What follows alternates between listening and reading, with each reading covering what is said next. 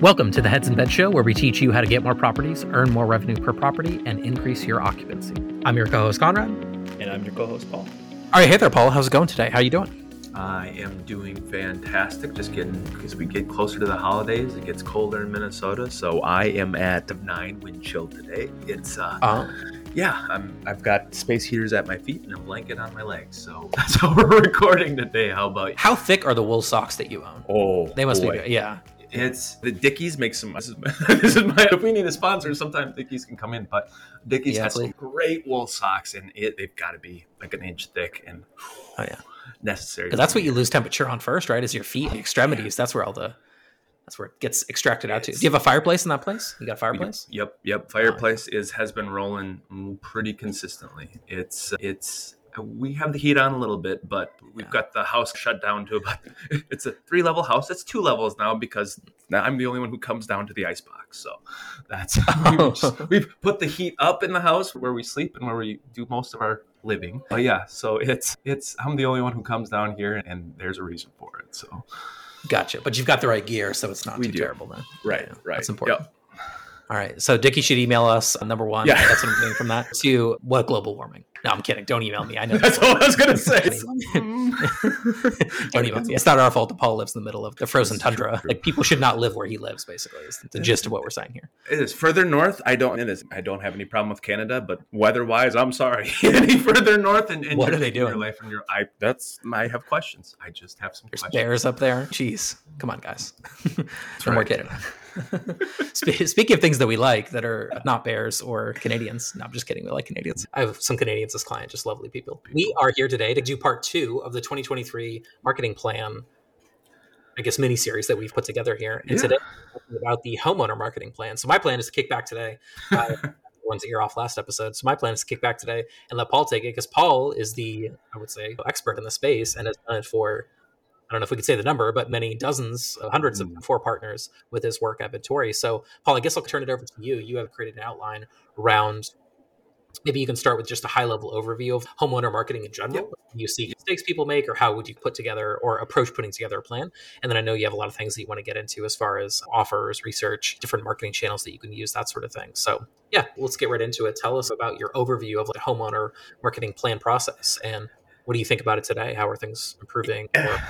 It's this is something where I think that when I joined Vintory almost 2 years ago now, this was a big talking point. I always felt like getting on calls with the traveler side partners, and it was well, now we want to grow our inventory. And I think timing wise, that was early 2021 when a lot of people had just realized, oh my goodness, I've just sold out my entire summer. I sold out my entire fall. I sold out.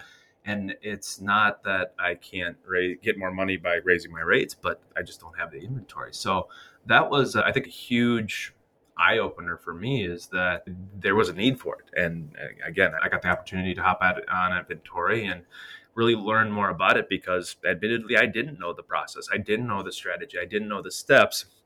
Like, I didn't know gross booking revenue, GBR. That's one of the first things that Brooke, the CEO of Vintory, was saying consistently to me. And it's like, GBR, what is this? This is a new KPI. It's a new key performance indicator. It's a new statistic I don't know about. And gross booking revenue, and really understanding what the value of each property is, because we can see it on an individual booking. We can see it at different levels, but really being able to focus on the long-term value of a rental and really what it means to put a new rental in your inventory, in your portfolio, and the importance of keeping that inventory in your portfolio. So it is. And I think very similarly to you, I will do a very similar outline, but I think, as in most marketing that we do, identifying that target audience is so critical. And it's something that it is, I think, a little more difficult on the homeowner side, because we're going always after a much more limited audience, a limited subset.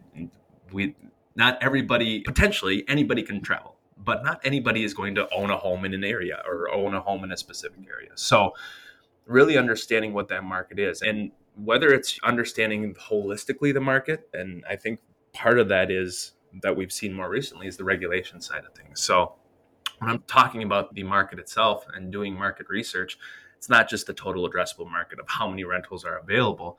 Really, it's understanding how can you or are you able to rent in this area? What's the regulation like? That's something that we heard over and over again at VRMA, that regulation, if it's not there, it's going to be there soon. And whether that's permitting, whether that's putting regulations on, maybe you can do it on this side of the house, or you can't have consecutive short-term rentals. I've heard some ridiculous regulations that are out there. So that's the last thing you want to do, is plan on starting a new business. And in a lot of cases with Vintory, we're getting people who are fresh into the business. They haven't gone through the slings and arrows of 2019, 2020, 2021, where there's a roller coaster ride there, to be sure. So they know what location they think they want to be in, but they may not understand that, hey, there's only 900 permit holders in this specific area, or there's only this many people, or you can only rent in this area, or this condo complex doesn't even allow rentals, short-term rentals. So I think it's really understanding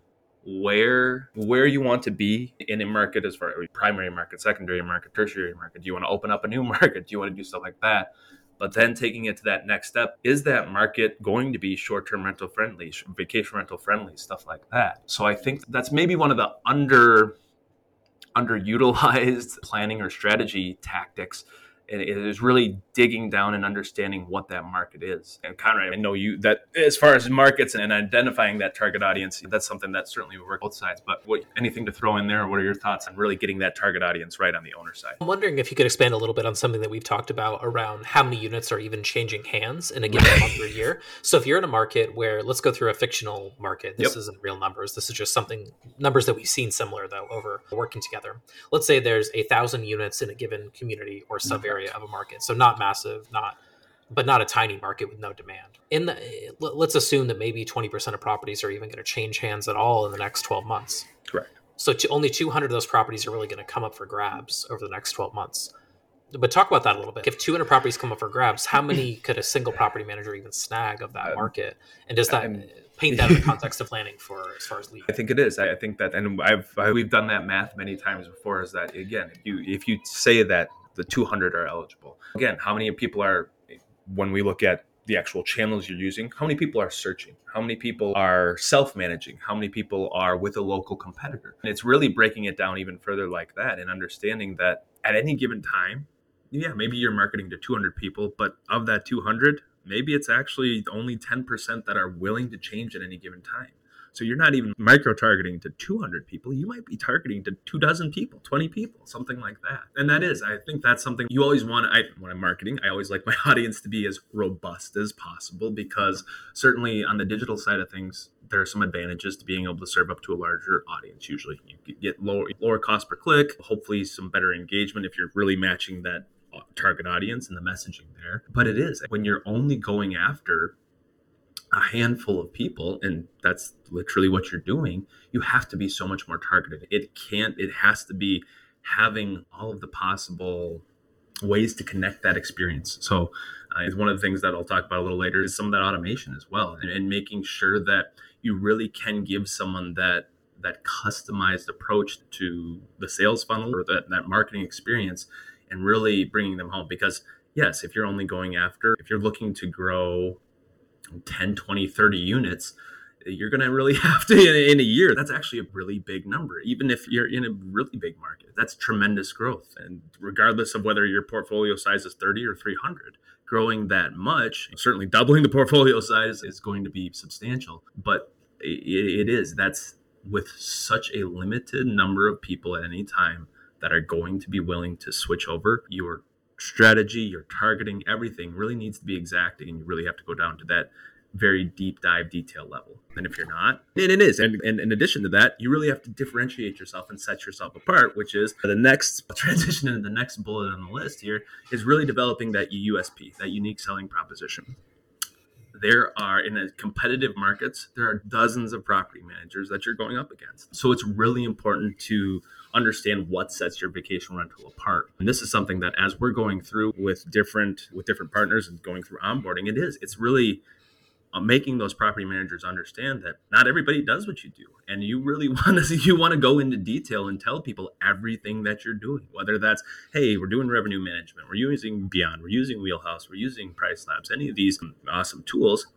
people want to know about that because that's incredibly important to how they're going to make their money. We're marketing your property. We have 24/7 maintenance, housekeeping, inspections, direct bookings, all these things that we may just take for granted that, oh, everybody does it in the area. Yeah, everybody may do it in the area, but you still want to make sure that all those features and benefits that you're talking about are clear, and all those potential homeowners and prospects really understand what you're doing for them to help them earn more, to give them that peace of mind, to really ensure that their asset is being managed in a way that they feel comfortable with. So it is. I think when we lead people down that path, it's not just the USP. We are looking for those features and benefits. We're looking for the attributes that are going to set you apart from that competition, why they're going to help that target audience. So it is. It's about all those feature benefits. It's about the social proof, going through and knowing that, hey, I'm a Airbnb superhost, or I'm with Marriott Homes and Villas, or I'm using all these channels.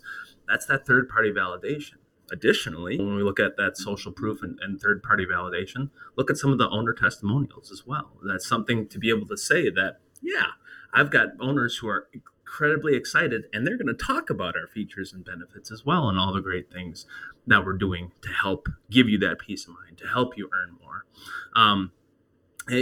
There's a lot of different ways to try to differentiate yourself, but I think different prospective owners are going to value different things. So some are looking to earn more money. Some are looking for that peace of mind that their home is going to be taken care of. Their home is going to be managed, all those things like that. So it's a lot there as far as talking about the features and benefits and the USPs and stuff like that. But talk about how I know you've helped us work with on some of our USPs and help determine some of those things. So what are your thoughts on determining and identifying those? The problem that I see, I think, is that a lot of people repeat the same feature and benefits over and over again. So if you go look at 5 property managers, they all claim the same thing. It's like anyone can claim that they're going to drive you more revenue. And I think the trouble with that is that it edges into that territory of everybody says the same thing, and you wonder if it's even truthful at all. Every car manufacturer claims their car is reliable. Every car manufacturer claims their car was the most comfortable, but that can't be true. There has to be varying levels of comfort and reliability with regards to every car.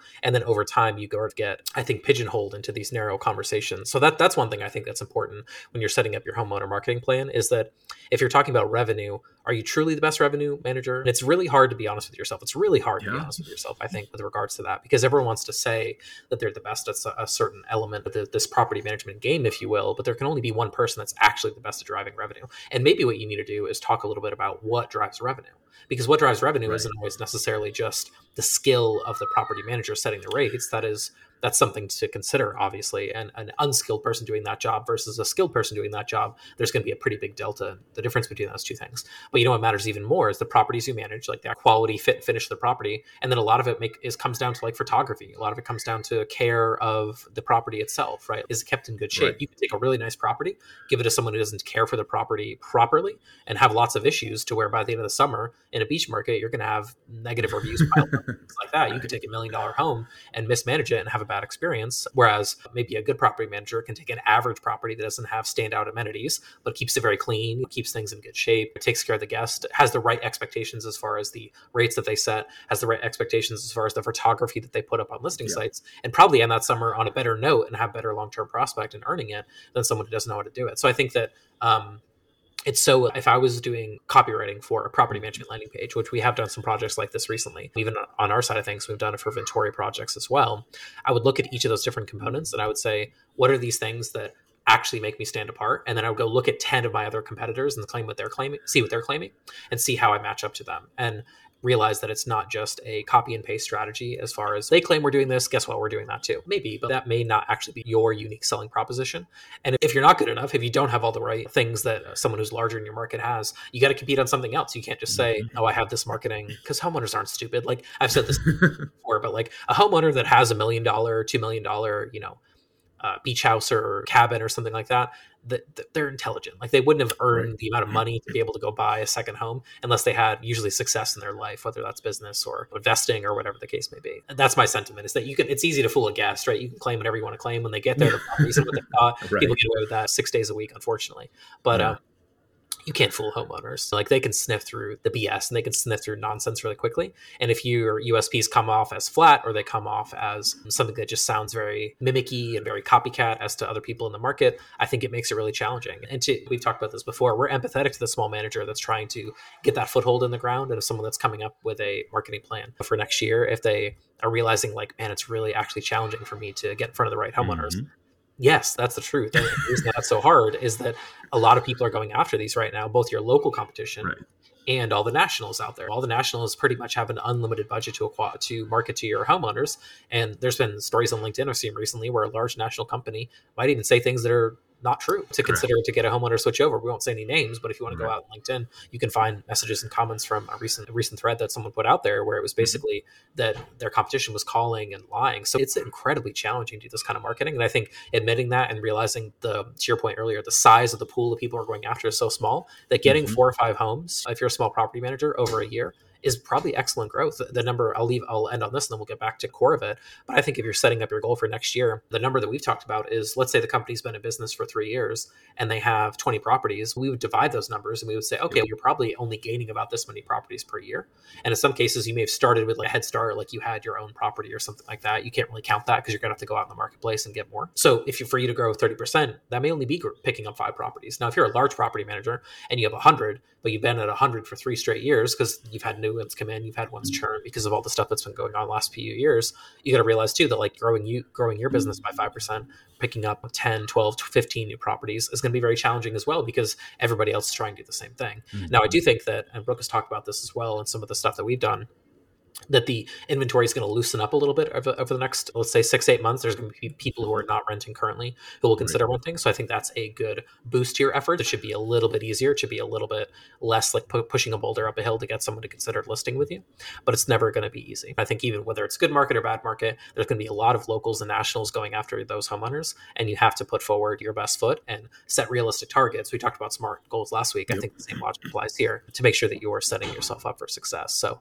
the next point I had was around, like, let's say you have those pieces in place. So going back down your list really quickly, features and benefits. What do you actually offer? What is the benefit of using your service? What is your unique selling proposition? What do you do that sets yourself apart from your competition? How are you unique? What do you offer that other people don't offer? What's the service that you offer that other people don't offer? And then backing those up with claims. So that's what I call it, claims or social proof. That's fine. I say I do all these things. Here's proof. Here's 5 happy homeowners that have worked with me and they're having great experience. I think your next bullet point was offer. Could you talk about offer a little bit? Because now you're actually ready maybe to put some marketing together. How would you make a compelling offer to a homeowner?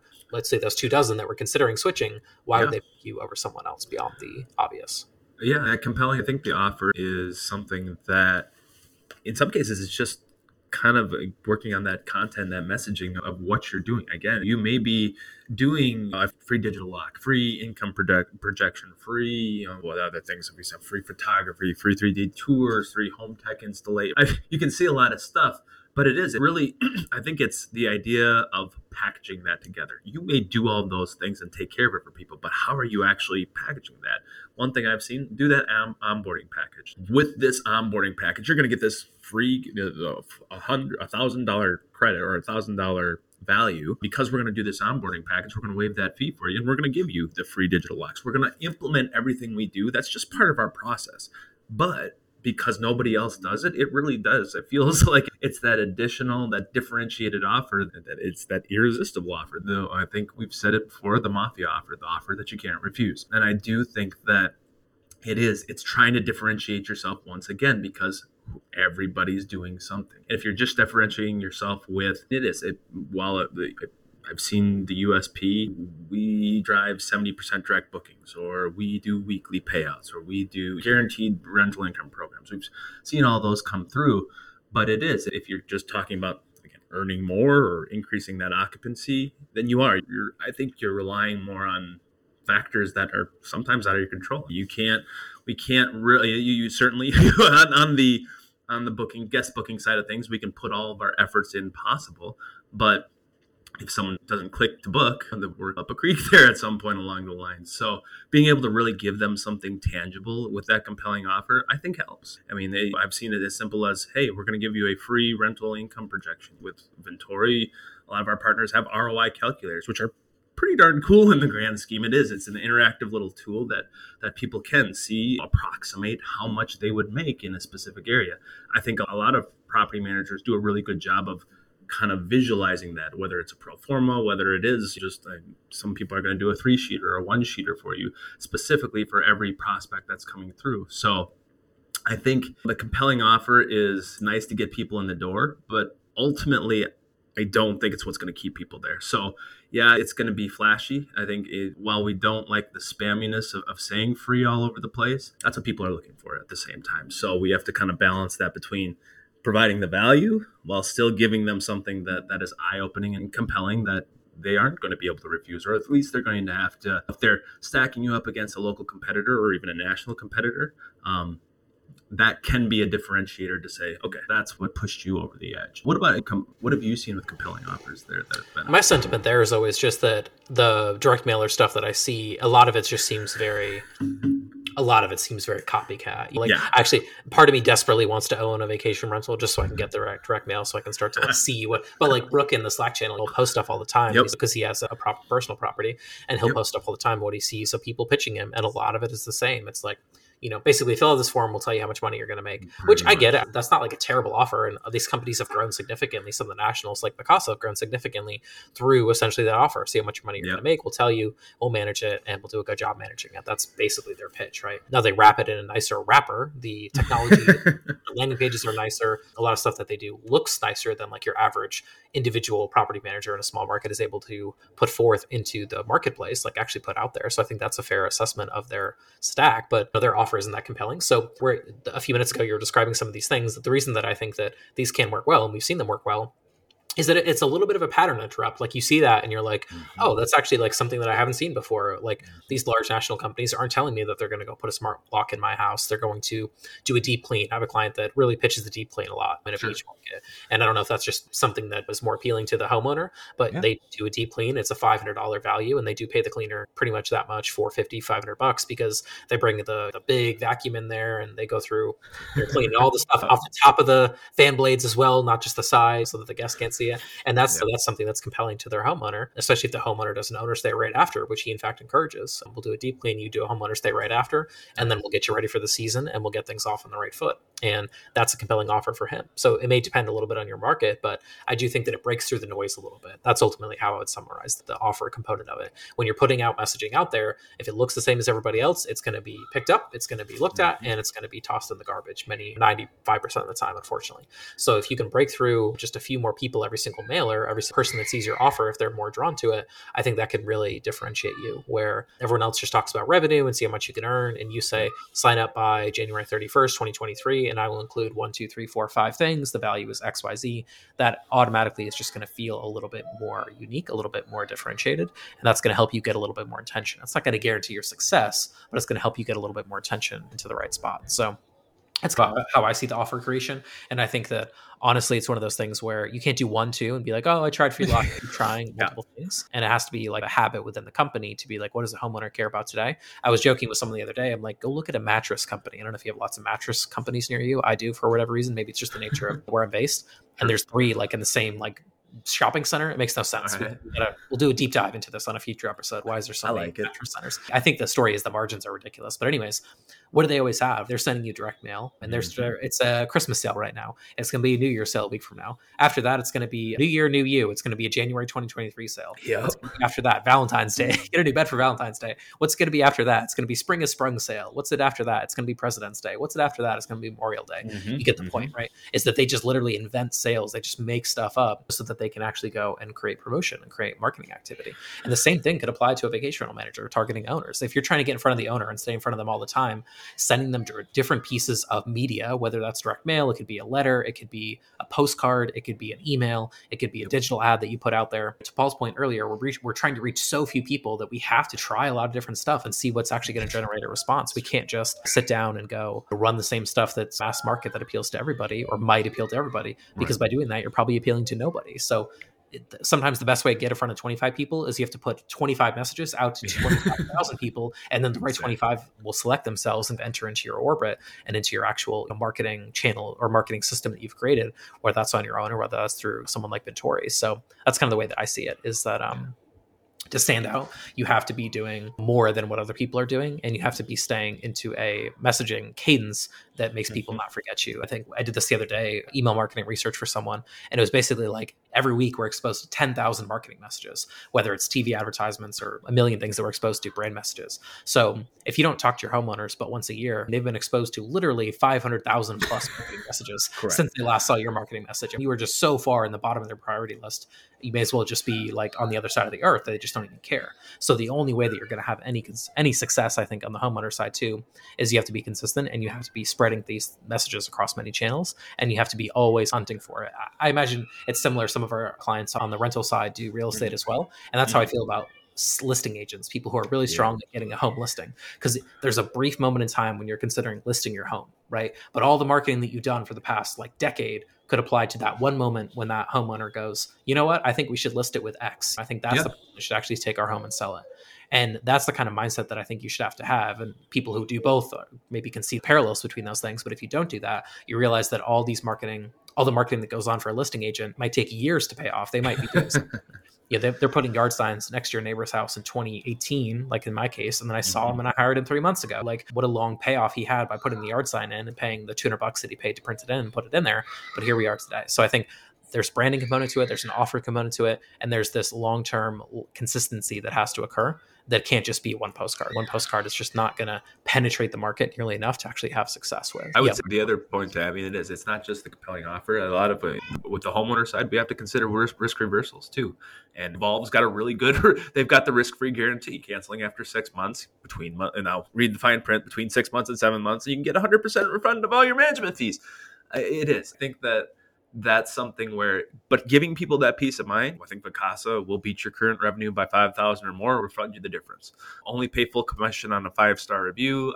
There's different things that you can do. No long-term contracts, that 100% satisfaction guarantee. We've all seen those, but if the compelling offer isn't enough, to follow it up with that risk reversal. And then again, they do it consistently over time and writing the content on your landing page, on your digital ads, on your emails, on your direct mail pieces. That's what it's all about, making sure that people are seeing that messaging consistently there. So it is. Touching on some of those digital presence items, I think that's another item that certainly is a non-negotiable.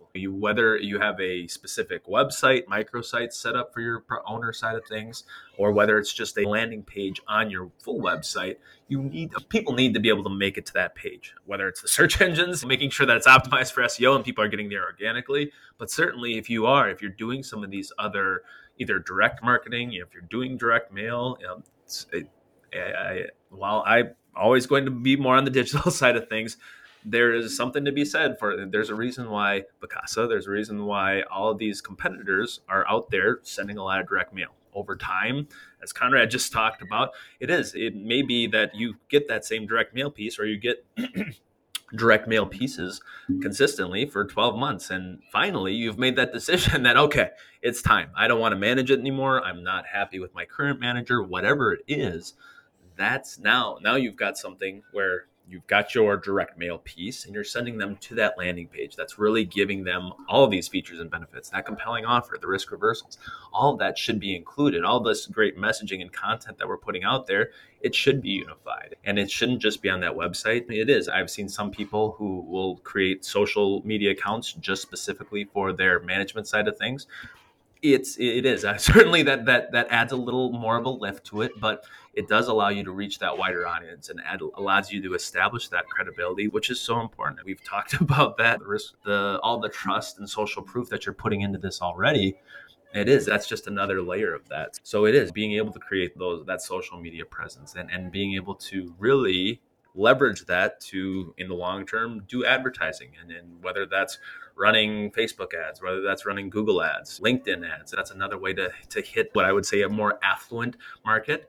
A little more difficult. I know we both tried to use LinkedIn as a channel, both on the traveler side and the owner side, but it really is. It's allowing you to pour some gasoline on the fire. You're just waiting for all these organic efforts, because most of what we've talked to up to this point, building a landing page, establishing your strategy and your USPs, we're not really pouring anything onto it. It's just, those are the table stakes to being able to grow that inventory. So being able to actually utilize those digital platforms and those paid advertising channels, I think is important because on the Google side of things, you're able to find people who are searching specifically for management in your area, or not going to happen. But it is, but I think it's important to really build that comprehensively and that granularly, because there are so many people using so many different co-hosting keywords or all these obscure words that's just in the United States. And we're working with some international partners as well. Then you add in holiday letting and holiday rentals and all these other things that it makes it very difficult to find those keywords, especially because ultimately, even if we build out all those keywords, maybe you're getting a dozen searches or a dozen searches a day. I see a lot of the partners that I work with that over the course of the month, we might get 150 impressions for the keywords we're actually looking for. That is a tiny number, even if you're converting 10% of those clicks. Okay, so you got 15 clicks. Awesome. The conversion rate on that is XYZ. You start to do that math, maybe you're going to get a third of a lead, maybe you're going to get half a lead, stuff like that. So when you're talking about those percentages, it just puts that premium on why you have to be so comprehensive with that strategy and really leverage as many channels as possible as well. It's not just Google and Facebook, it's email, it's direct mail, it's finding some other ways to do unique campaigns, just organic social outreach, talking to local, there's something, networking offline with local industry professionals, and making sure that you really are connecting with every potential prospect or partner that you can. Realtor programs are huge in our space. And because there is such a connection to real estate across the board, it really is making sure that you're leveraging every channel there. That was a lot. That's a lot of channel talking about. We're talking about the omni-channel, multi-channel, all that. What are your thoughts on really aligning the digital side of things and then implementing the offline component as well? I think tracking is probably one thing that I didn't hear in that piece, which is like, how do you all tie it together and how do you try to figure out what's working? And it's hard, I admit, right? Because like we're saying, you spend a lot of effort and energy and time to get the right message in front of the right person. And you just don't know which is the piece that tipped them over and actually convinced them to buy that thing, right? Every brand advertiser in the world wants to know, where's my money being wasted and where's it being effective? I think it's an Ogilvy quote or something like that, right? Where it's 50% of my advertising is wasted. If you tell me which 50%, I'll gladly stop that, but I don't know. Right. And that's how I feel homeowner marketing is. There's probably half those efforts are wasted. You just don't know exactly which 50% it actually is. So that's the only thing that I could think of, which is that as we're building all this traffic into the page, how do we know where the most traffic is coming from? Even simple systems like analytics can tell you at least a rough sense of traffic and things like that. I know the Vintory side, there's been vanity landing pages and things like that in the past, QR codes that you can scan and get to the right page. So I would bucket that into this overall, I would say, area of measurement and trying to see where traffic's coming from and understanding that you're optimizing for, again, maybe 20, 50, 100 people a year, you're optimizing for their conversion to occur. So the numbers are always going to be relatively low with respect to, depending on the size of your market, it might be modest, it might be a good amount. If you're in the biggest markets in the US, you might have, a few dozen leads coming in on a monthly basis, but it's going to be a significant amount of effort to get very few homeowners in there. But to the very top of the call, like you had said, the value of these homeowners is just so great. And that's also something that I've learned quite a bit over the past few years, is that the value of them, both at exit, like Brooks talked about a lot with me before, and during the actual operation of that property, it always made sense to me, right? Big companies have more big properties, but actually seeing it quantified with regards to a property might be worth anywhere from $30,000 to $40,000 to $50,000, all the way up to several $100,000 if it's a very high-end premium home. That really puts it into perspective that, you're paying a lot of effort and money and time to get just those few conversations with the homeowner, but those conversations can be long-term, potentially $1 million value if you keep care of that homeowner and they stick with you for a long enough time period, if it's the right property. So that's my takeaway as well, which is like measuring and then realizing that you're coming in here like more like a sniper, right? You're coming in here with a very specific goal, a very specific mission with regards to promoting, getting in front of that homeowner. And then once you do, it's really a lot of effort on you to convert that homeowner and get them into, and some clients that we work with are great at that. Some clients I think need more improvement on that. But if you're sitting down and making your plan in 2023, I would be considering each of those different stages. So maybe you could recap them for us real quick, Paul. Do you mind going through just features, benefits, USP, like from the top, and just put it all a bow on it, on this idea? Most definitely. Going back to the target, it's identifying that target audience, making sure that you know where your homeowners are and really understanding your market as well. Really getting that understanding of what's my total addressable market, what's the total addressable market, and what's the realistic market that I can expect to actually grow and gain from there. And then I think it's really developing those USPs and going through and going through all the key messaging pieces that you'll need to really sell your services. So features and benefits, having that unique selling proposition, earning that social proof, making that compelling offer, having the right calls to action, putting those risk reversals in place so that when it comes time to it, you've given that owner all that they need to have confidence in your ability to earn them more and take care of their asset. I think that's really important as well there.